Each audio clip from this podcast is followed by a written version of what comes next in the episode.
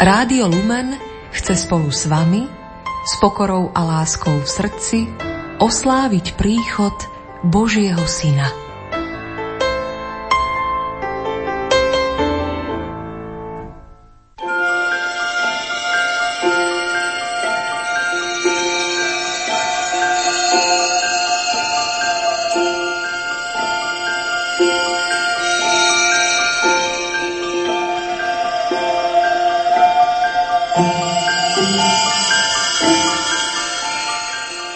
Ľudový odev v Podpolaní tvorí s ohľadom na niektoré svoje špecifické znaky jednu z najvýraznejších črt ľudovej kultúry tohto regiónu. Strih jednotlivých súčastí, ich forma, skladba, ako aj názvy odevu sú natoľko špecifické a odlišné od susedných oblastí, že detviansky alebo podpoliansky kroj možno vyčleniť ako samostatný odevný typ. V zimnom období boli neodmysliteľnou súčasťou krojov kožúšky. O tých, ktoré sú typické pre hrochoť, vám porozprávame v nasledujúcich minútach. Pohodu pri rádiách vám želajú hudobná redaktorka Diana Rauchová, majster zvuku Peter Ondrejka a moderátorka Andrá Čelková.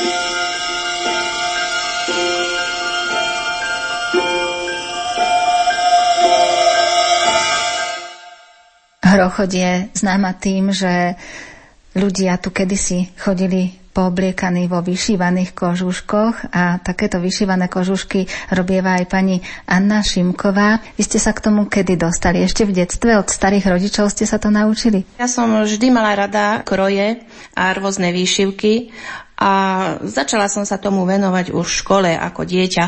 Veľmi ma to fascinovalo tak najskôr som začala na ráme krivových lov vyšívať. No a potom, keď som skončila školu, tak som sa išla učiť za kožušničku do Liptovského Mikuláša, do kožiarských závodov. No a po skončení školy mali sme doma taký kožušok vyšívaný a veľmi som túžila spraviť taký vyšívaný kožuch. To bol od starého oca, bohato zdobený, také sú len na hrochoti s takou vyšívkou. No tak som si to popozerala a tak jedného dňa som sa do toho pustila. To už som bola vlastne vydatá, už som doma bola na materskej, čiže bolo toho času viac. Ale aj ste tak, že skúšali na nečisto, alebo rovno ste sa pustili, keď už ste chceli ten kožuštek urobiť? Tak ja som si aj predtým robila také rôzne vestičky a našívala som si na to kvietky a rôzne ornamenty. No takže už som to mala také premyslené, že ako to bude vyzerať. Venujete sa len tej výšivke alebo aj kožuškom ako takým výrobe kožuškov? No tak ja si spravím kožušok od začiatku, keď mám kožu. Ovčiu kožu dávam si vyrábať alebo kúpim aj hotové, biele alebo nahnedofarbené. No a podľa toho, aký kožušok chcem spraviť, tak takú kožu použijem. Väčšinou u nás na hrochoti boli biele, s dlhým vlasom vo vnútri, nazývali sa valašky. No teraz už taký materiál nie je, musím použiť taký, aký mám. No a od samého začiatku kožu si napnem, natiahnem a potom vystrihnem podľa strihu. Čiže je to taká pitlavá práca, keď to tak zoberieme, kým sa človek dopracuje k tomu výsledku. No tak určite je to taká náročná práca a všetko, väčšinou všetko sa robí ručne. Ručne, dokonca dakedy sa to aj zošívalo len v rukách, keď neboli stroje. No teraz e, niečo si aj strojom zošijem, ale väčšinou tie vzory na kožuchu, ktoré si vystriham z koži, podľa tvrdého papiera mám šablóny narobené, podľa toho si vystrihnem, popriliepam a všetko ručne poprišívam a ešte pomedzi to ešte vyšívam hladkým stehom. Sapka košku zoblečieme a Ježiška oblečieme. Bude pekný, chlpatý, od hlavy až do piaty. Bude pekný, chlpatý, od hlavy až do piaty. Ježiškovi na nožičky obujeme aj čižničky. Nech sa dieťa poteší na tom našom salaši. Nech sa dieťa poteší na tom našom salaši. Ježiško náš krásny milý, príjmi od nás tieto dary, ktoré ti tu venujeme, bo ťa vrúcne milujeme, ktoré ti tu venujeme, bo ťa vrúcne milujeme. Pre hrochod je aká výšivka teda charakteristická? Spomínali ste, že takéto kožušky nikde inde nie sú, len tu. S takouto vyšívkou, takto vyšívané sú len na hrochoti, alebo ešte v prilahlých obciach, ale už sú odlišné od hrochodských. Takou technikou podobnou, ale už sú iné. Aj tie vzory už sú, buď sú väčšie, alebo menšie, alebo je to aj vlnou vyšívané. No u nás sa vyšívalo hodvábom. Má špeciálny názov tá technika? Nie, to neviem o tom. Lebo ja vlastne som sa toho učila sama robiť od samého začiatku. Nemala som sa ani koho spýtať. Tu na neboli nejakí takí starší remeselníci, kožušníci, čo by to robili. Čiže všetko ste sa naučili podľa toho vzoru kožuška, ktorý ste mali doma? Áno, áno. Na ten som sa pozerala, popozerala som si ho a sama. A ešte ho aj máte niekde odložený? No áno, mám odložený, pravda, že ja si všetko odkladám. Ako dlho trvá, kým vyrobíte taký kožušok aj s tou výšivkou? Je to dosť dlho, Nemám to nejako časové odmerané. Venujem sa tomu tak, keď mám na to chuť, alebo čas, keď mám. Čiže a zasa záleží aj od tej výšivky, lebo môžu byť aj, aj viac vyšívané, bohato vyšívané kožuchy a môžu byť aj jemne vyšívané, že len taká nejaká malá výšivka. To sa hovorilo v raji, že aký bol gazda, tak taký mal kožuch. Keď bol bohatý, tak mal bohato vyšívaný a keď bol chudobnejší, tak mal menej vyšívaný.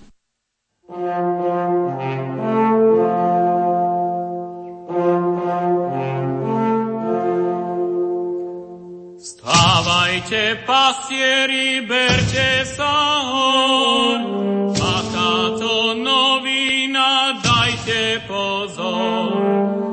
Aké to zázraky javia sa na nebi, Nikdy som nevidel, jak som starý, na nebi vysokom takej žiari.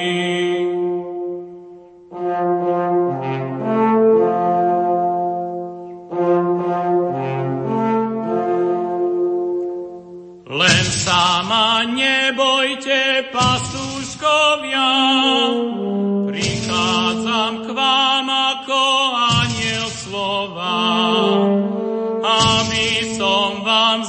zvestil, že sa nám narodil Mesiáš Betleme Ježiš malý,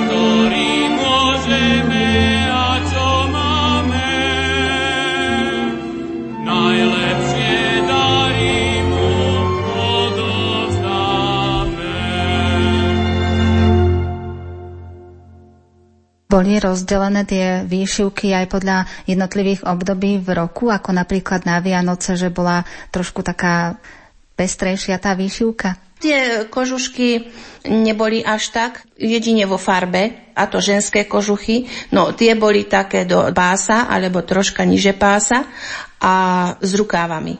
Mali dlhé rukávy. Muži, tí mali len také kožušky bez rukávov. A farebne boli aj odlíšené, niektoré boli také veselé, zdobené farbami všelijakými rôznymi. A potom boli aj také smutonejšie kožuchy, sa to tak nazývali. A to boli také farby zelená, modrá, fialová, také tmavšie, čierna. Tie sa nosili vtedy, keď niekto z rodiny zomrel, alebo aj počas pôstu? Tie sa nosili tak v pôste. A keď niekto z rodiny zomrel, tak tiež ešte nejaký taký špeciálny kroj, alebo tá výšivka na kožušku bola? Keď bol smútok, tak sa také kabátiky čierne nosili. A počas tých vianočných sviatkov? Počas vianočných sviatkov bohato zdobené kožuchy, aj kroje. My máme aj kroj taký veselý a všetko ručne robené, vyšívané krivou ihlou na ráme. Čiže vy vyšívate aj tie kožušky, aj kroje a tie kožušky boli súčasťou toho kroja? Áno, tie kožuchy súčasťou kroja. To boli kytle vyšívané, na zamate sa to vyšívalo, predtým boli iný materiál, keď boli tie staršie ešte kroje, boli trošku iné. Potom sa prešlo na zamat, Tie vzory boli už také väčšie, také rozťahané, aj rúže na tých sukniach. No a potom to bol brusliak, stánka, oplecká. Tie staršie oplecká boli tkané, nazývalo sa to furma. No a potom sa začali vyšívať na ráme tiež takou vyrezávanou technikou, alebo vysekávanie sa to volalo.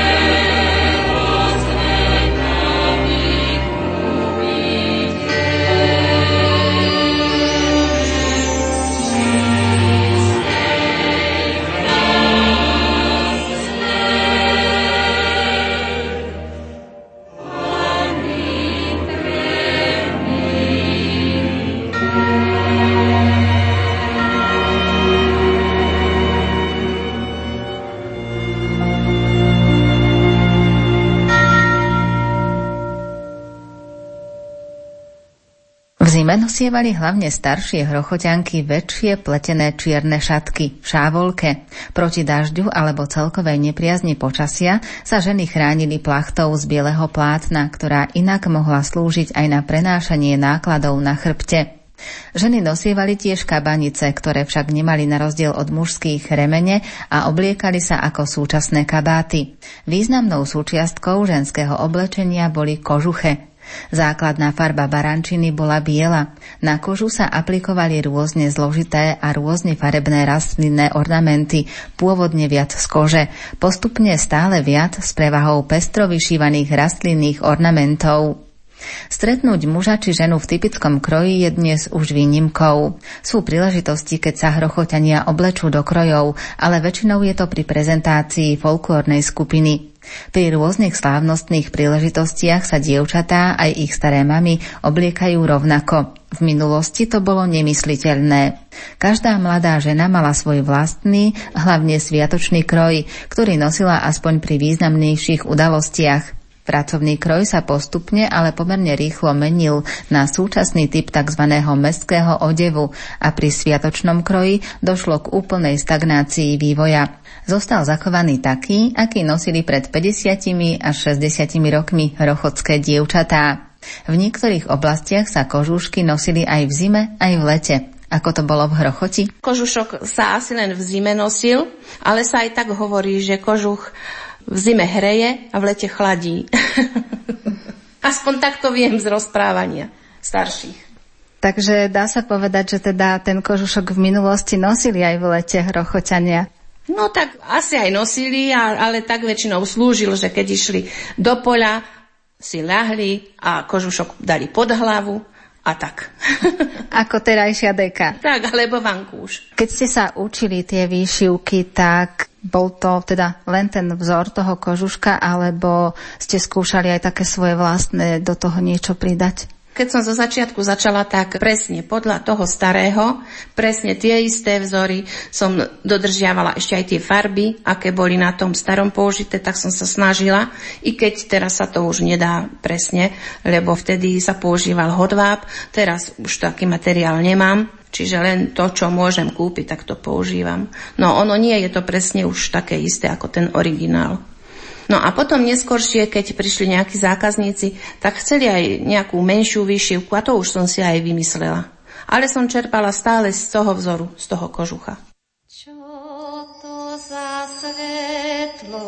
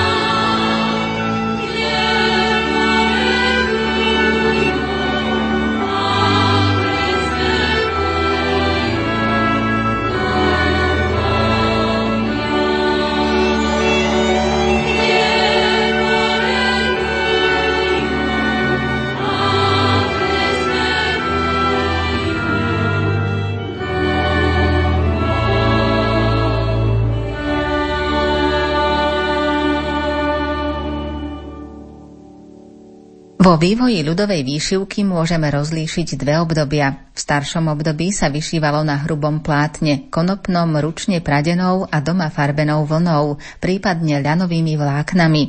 V tomto období má výšivka vyhranený geometrický charakter. Po rozvinutí továrenskej výroby tenkých vlákien nastáva obdobie výšivky na tenkom plátne. Vzorky boli veľmi drobné a vyšívanie zdlhavé a preto nastúpilo obdobie výšivky voľnej alebo tzv. maľovanej. Ceruskom nakreslený rastlinný alebo antropomorfný či zoomorfný obraz, motív dával podklad pre stehy výšivky. Neskôršie sa začala vyrábať vyšívacia priadza v najrozličnejších farbách a farebných odtieňoch. V hrochoti sa vyšívalo a aj dodnes sa vyšíva rôznymi technikami. Najviac sa používa retiasková výšivka, ktorá sa robí krivou ihlou, teda špeciálne upraveným háčkovacím háčikom. Táto technika sa vo zvolenskej oblasti, teda aj v Hrochoti, udomácnila za tureckého pánstva. Svedčí o tom aj fakt, že na starých opleckách alebo na mužských gatiach nachádzame výšivku podľa počítanej nite, hladkovanie, doplnenú krížikmi a hrachovinami, ktorá je vyšívaná pravou ihlou a nie retiaskovou. S tým súvisí aj použitie rámu, teda novšej technológie, kým hladkovanie sa ešte aj dnes vyšíva bez rámu. Ďalšou vyšívacou technikou používanou v hrochoti sú gatry. Je to pomerne málo známy spôsob, podobne ako aj nášivky koráliek či vyšívanie zlatou niťou. Vráťme sa k súčasnej ľudovej umelkyni pani Anne Šimkovej. Jej vyšívané kožúšky sa dostali aj za hranice Slovenska. Robila som väčšinou pre také súbory folklórne. Najnovšie som pre súbor Janošík a pre Lúčnicu som robila kožuchy. No a potom som robila aj do zahraničia. Aj mám nejaké zákazky. Takže kožušky z hrochote sa dostali do celého sveta, dá sa povedať? No áno, tak, dá sa povedať. Mm-hmm. Vás to čím oslovilo, že ste sa do toho pustili? Ako som hovorila, som išla sa učiť za kožušničku. No a podnet môjho otca. On to chcel, tak som išla.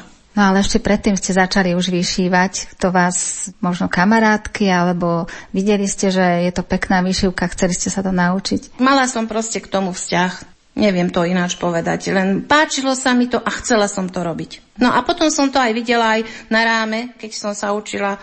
U nás sa vyšívalo vlastne v každej rodine, keď som aj bola malá. Tak som to videla, no a proste páčilo sa mi to a chcela som to. A aj odovzdávate ďalej svoje skúsenosti? Zatiaľ nemám takého nejakého človeka, čo by sa chcel učiť.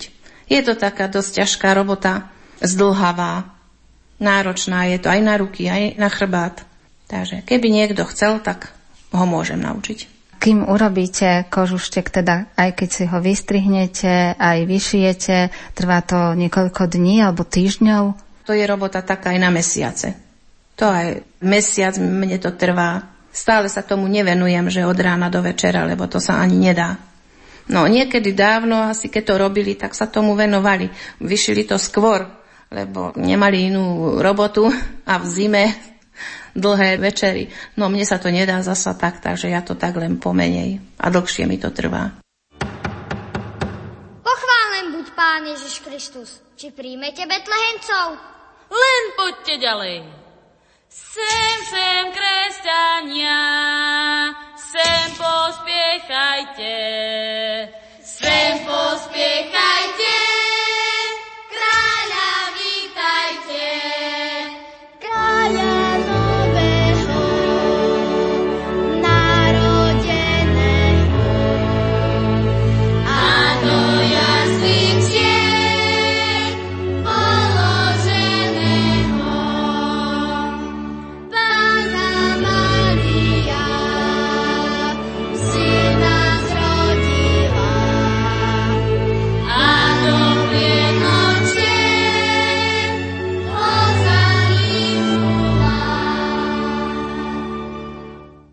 Súčasnosti ešte aspoň niekto z hrochote takéto kožušky nosí? No, v dnešnej dobe to už len folklórny súbor, keď nosia, keď niekde sa ide vystupovať. Ale už takto bežne to sa nenosí.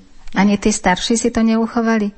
No veru nie. Tu sú už takí zmodernizovaní ľudia. Vy oblečiete si občas ten kožuštek? Áno, oblečiem. Keď niekde som išla na nejaký jarmok alebo tak niekde, kde bolo potrebné ísť v kroji a napríklad bola zima, tak som si obliekla. Išla som aj v kroji, aj, aj v kožuchu, keď bolo treba. A kde všade? no, rôzne folklórne slávnosti. Detva, východná, radvanský jarmok. A aké kožušky sa ešte nosili v hrochoti? Okrem týchto vyšívaných sa potom nosili ešte aj bez výšivky. Tieto vyšívané to boli také na taký sviatočný deň alebo na nedelu. A na taký bežný deň chlapi nosili kožušky hnedé, ale boli bez výšivky. A ženy tiež nosili hnedé kožuchy, ale boli olémované, bola to ako vesta. Bolo to olémované všade dookola kožušinkou, jahňacinou. Pasli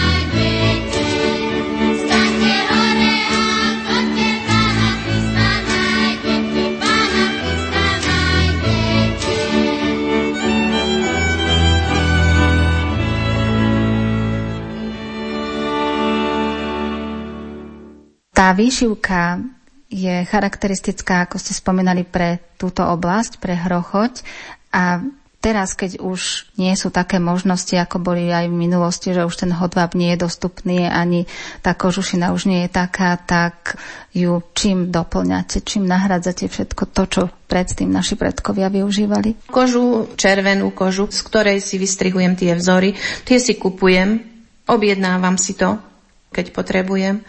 No a potom tie nitky, tie pamoky, to si kupujem normálne v obchode. V bežnom obchode, v galantérii. Ale už to nie je hodváb, už sú to bavlnky také, ako dostať teraz áno, v obchodu. Áno, áno, nie je to hodváb, neviem sa k tomu dopracovať.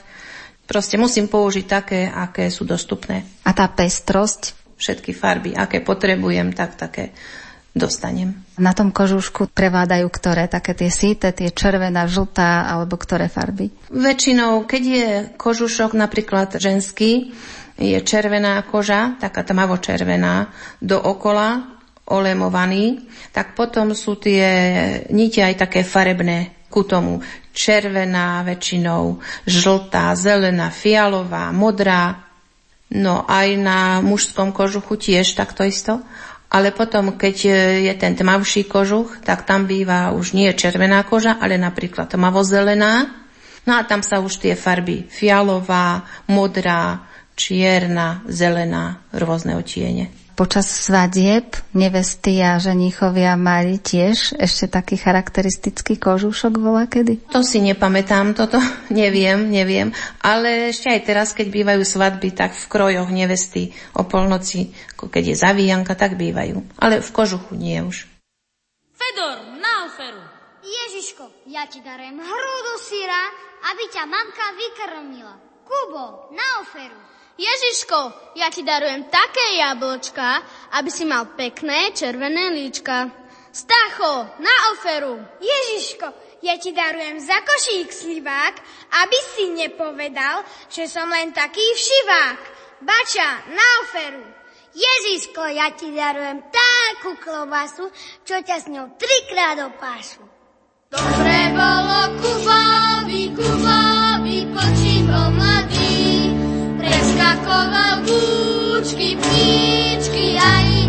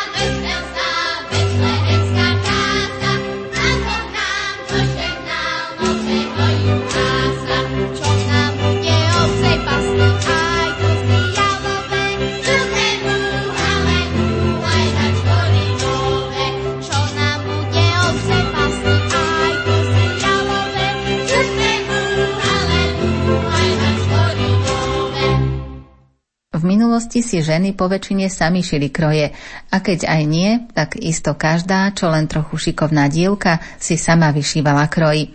Neskoršie sa od takého individuálneho zhotovovania kroja, jeho šitia a vyšívania upúšťalo a tieto práce vykonávali len určité ženy.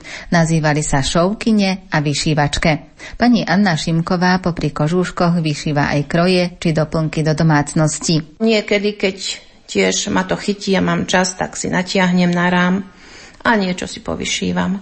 Buď obrúsky nejaké, alebo aj krojové bábiky väčšinou. A také drobnosti. Aj to sa dostalo mimo hrochoť? Aj, aj tie bábiky, áno. Áno, aj vyšivky, tiež aj do zahraničia. Aj to je práca na niekoľko mesiacov. Áno, aj to je. To je tiež dosť zdlhavá robota. Nad tým tiež treba sedieť a, a robiť a vyšívať a vyšívať. Keď teda vyšívate tie bábiky, tak aj čepiec, aj všetko tak, ako je klasický hrochodský kroj? Snažím sa tak. Aj zamat, ak mám nejaký kúsok, zbytok zamatu, tak aj na ten povyšívam, ušijem. A už niektoré tie časti stánku to už nahrádzam takou aj kúpenou krojovou stuhou. No aj ten brusliak tiež ušijem z krojovej stuhy. No a oplecko to povyrezávam, aj kápku, aj šnúrku. Tu tiež vyšívam. Ponáhľa sa stári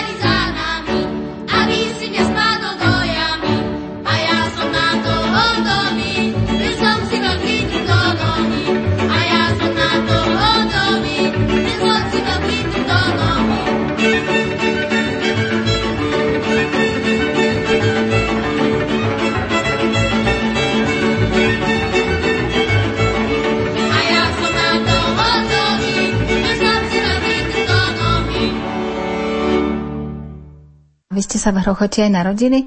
Áno, ja som práva Hrochotianka. Tento kraj je, čo sa týka prírody, tak naozaj krásny. Učaroval vám aj to prostredie, kde žijete? Určite. Ja vždy poviem, moja zlatá Hrochoť. tak asi aj tým je to, že ste odtiaľto a poznáte tú výšivku, tak ste sa do toho pustili. No áno, čo je také charakteristické pre vás, pre túto oblasť a tým, že tu žijete? Čo by ste tak vyzdvihli, že Hrochod je týmto charakteristické? Určite tá príroda.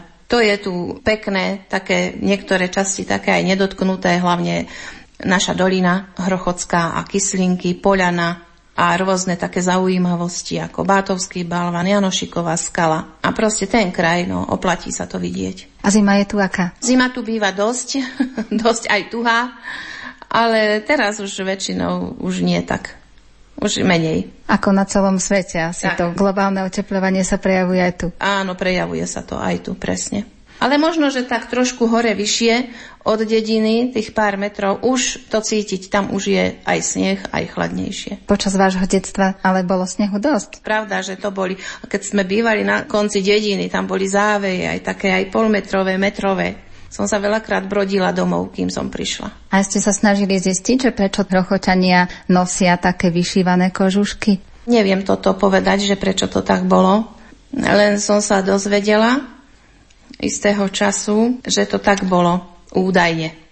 Že my sme boli evanielici a boli sme bohači, tak preto si tu ľudia dovolili aj takto viac zdobené kroje ako napríklad katolíci. Boli chudobnejší. Údajne to vraj tak bolo, ja neviem, ja som to len počula. Pozoruhodné je, že ženy chodili v minulosti, ale ešte aj krátko po druhej svetovej vojne, celý deň a skoro celý rok bosé.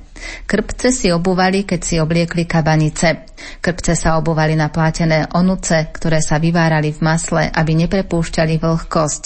Onuce siahali nad členky do pololítka a obmotávali sa remencami širokými asi 1 cm, zvanými na ovlake, dookola tesne na seba radenými vrstvami a pevne stiahnutými, takže cez ne neprenikla voda. Po prvej svetovej vojne, keď sa začali nosiť baganče, obmotávali sa po vojenskom vzore až nad lítko, pod koleno, najčastejšie zelené obkrútke, obmotávané okolo lítka, podobne ako na ovlaky. Ženy, ale hlavne dievčatá, chodili aj do kostola bosé až pred kostolom si obuli čižmy. V zime nosili ženy, ale aj starší chlapi kapce z čierneho súkna. V hrochoti sa nenosili pletené kapce. Kapce mali podošvu z počiatku súkennú, z niekoľkých vrstiev súkna. Neskôršie bývali podošvy remené. thank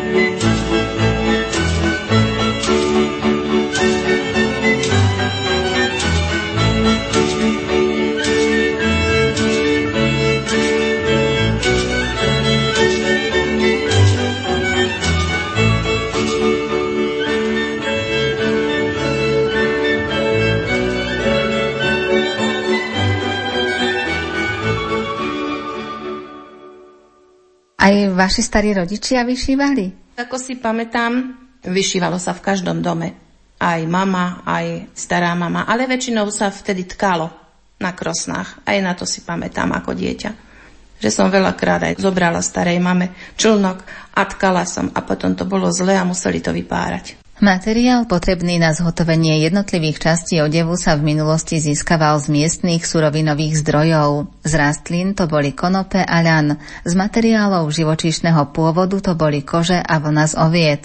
Výroba tkanív bola odpradávna jednou z najdôležitejších domácich a doslova celoročných prác, ktorou sa zamestnávali najmä ženy. Na jar siali ľan a konope. V lete ich trhali, močili, sušili a ďalšími technológiami spracovávali ďalej. Keď sa skončili jesenné práce na poliach, ktorými sa zaisťovala obživa, začali sa ženy venovať prácam spojeným s ošatením. Ľan, konope i ovčia vlna sa priadli doma ručne. Z vyrobeného ľanového a konopného plátna sa zhotovovali rôzne časti odevu, košele, gaty. Okrem hladkého plátna sa tkali aj rôzne vzorky, činovať. Aj sa tkalo, aj ten vzor sa rovno robil, tkal do, do toho plátna. No ale potom sa robilo aj čisté biele plátno a na to sa potom vyšívali rôzne uteráky na stenu, sa to používalo alebo na stôl, obrusy a tak. Na takomto domácom plátne. A ešte aj počas vášho detstva si to takto pamätáte, alebo to už sú len rozprávania? Pamätám si to. Ja ako dieťa ešte si to pamätám. Toto tkanie aj na kolovrátku, keď sa robilo, aj keď sa pokrovce senovali, aj na to si ako dieťa si pamätám. A som veľakrát aj na kolovráte, na cievky súkala, aj nite, aj handry som strihala do pokrovcov. A takéto roboty, no musela som, tým, že ste to robili už v detstve a sa vám to zapáčilo, tak ste si to ponechali a je to pre vás taká záľuba. Áno, veľakrát nad tým rozmýšľam, aj hovorím aj mojim deťom, že ako to dakedy bolo. To nebolo tak ako teraz, že je to všetko. Vtedy sa všetko, keď človek chcel, musel si to pracne, ručne dorobiť. A odzrkadľovalo sa to aj na tom živote tých ľudí, boli k sebe takí milúši. Určite, áno, áno. Áno, spájala tých ľudí asi, asi tá ťažká robota a potom si navzájom pomáhali. Aj si pamätám, že aj u nás chodili, keď sa tkalo, tak chodili aj tetušky, alebo aj na páračky, aj párať perie, alebo aj súkať tieto cievky, alebo handry strihať a tak. Tak sa viac navštevovali tí starí ľudia. A tam sa aj všeličo aj rozprávalo. Všelijaké povesti sa porozprávali, tak. vystrašili sa mladé dievčatá. tak, všetko možné. Áno, a my ako deti sme tak načúvali, počúvali, že čo to vravia tí starí ľudia.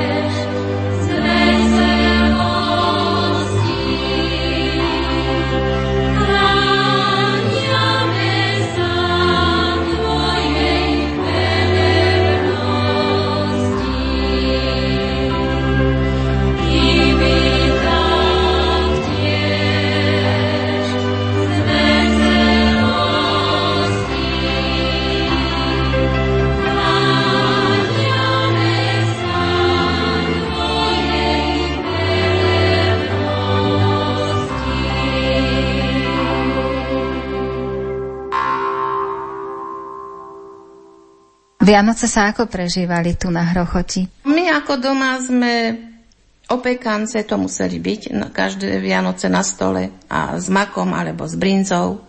No a kapusnica, ale taká biela, zatrepaná s mliekom, so smotanou, nie, nie červená.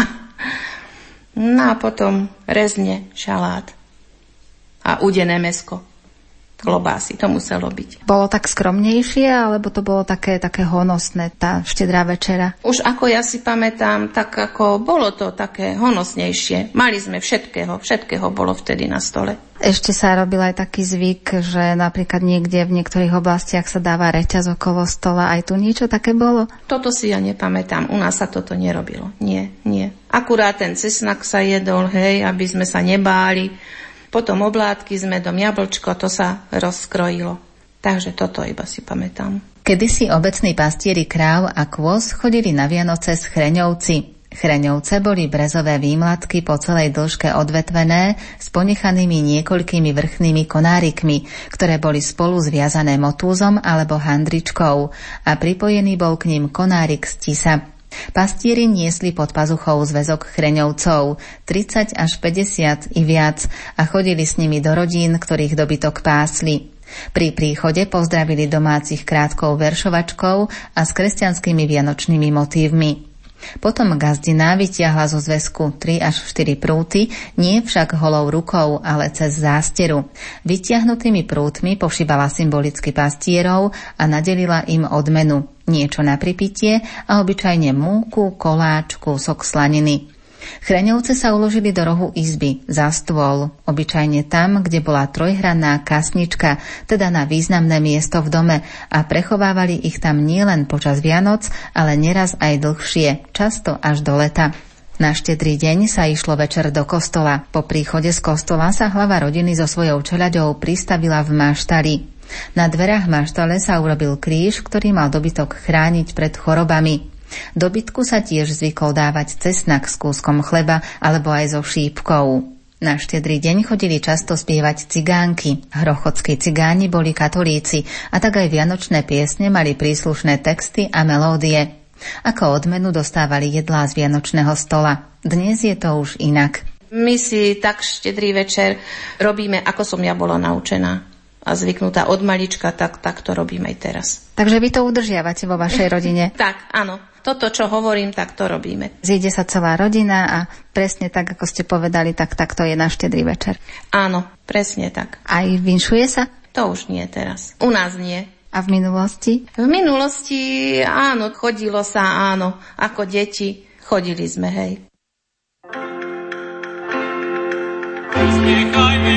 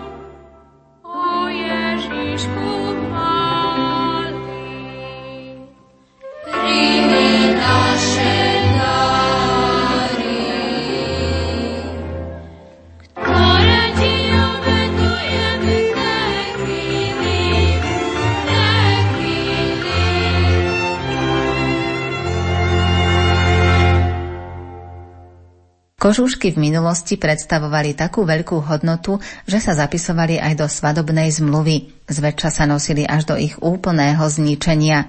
Kožúšky, ktoré tri i štyri generácie starostlivo opatrovali v truhliciach medzi novým plátnom a čistým šatstvom, zväčša poskladané srsťou von a s uterákom či papierom starostlivo položeným na miestach výzdoby, raz, dva razy do roka presúšané na plotoch záhradky, sa uchovali až do súčasnosti.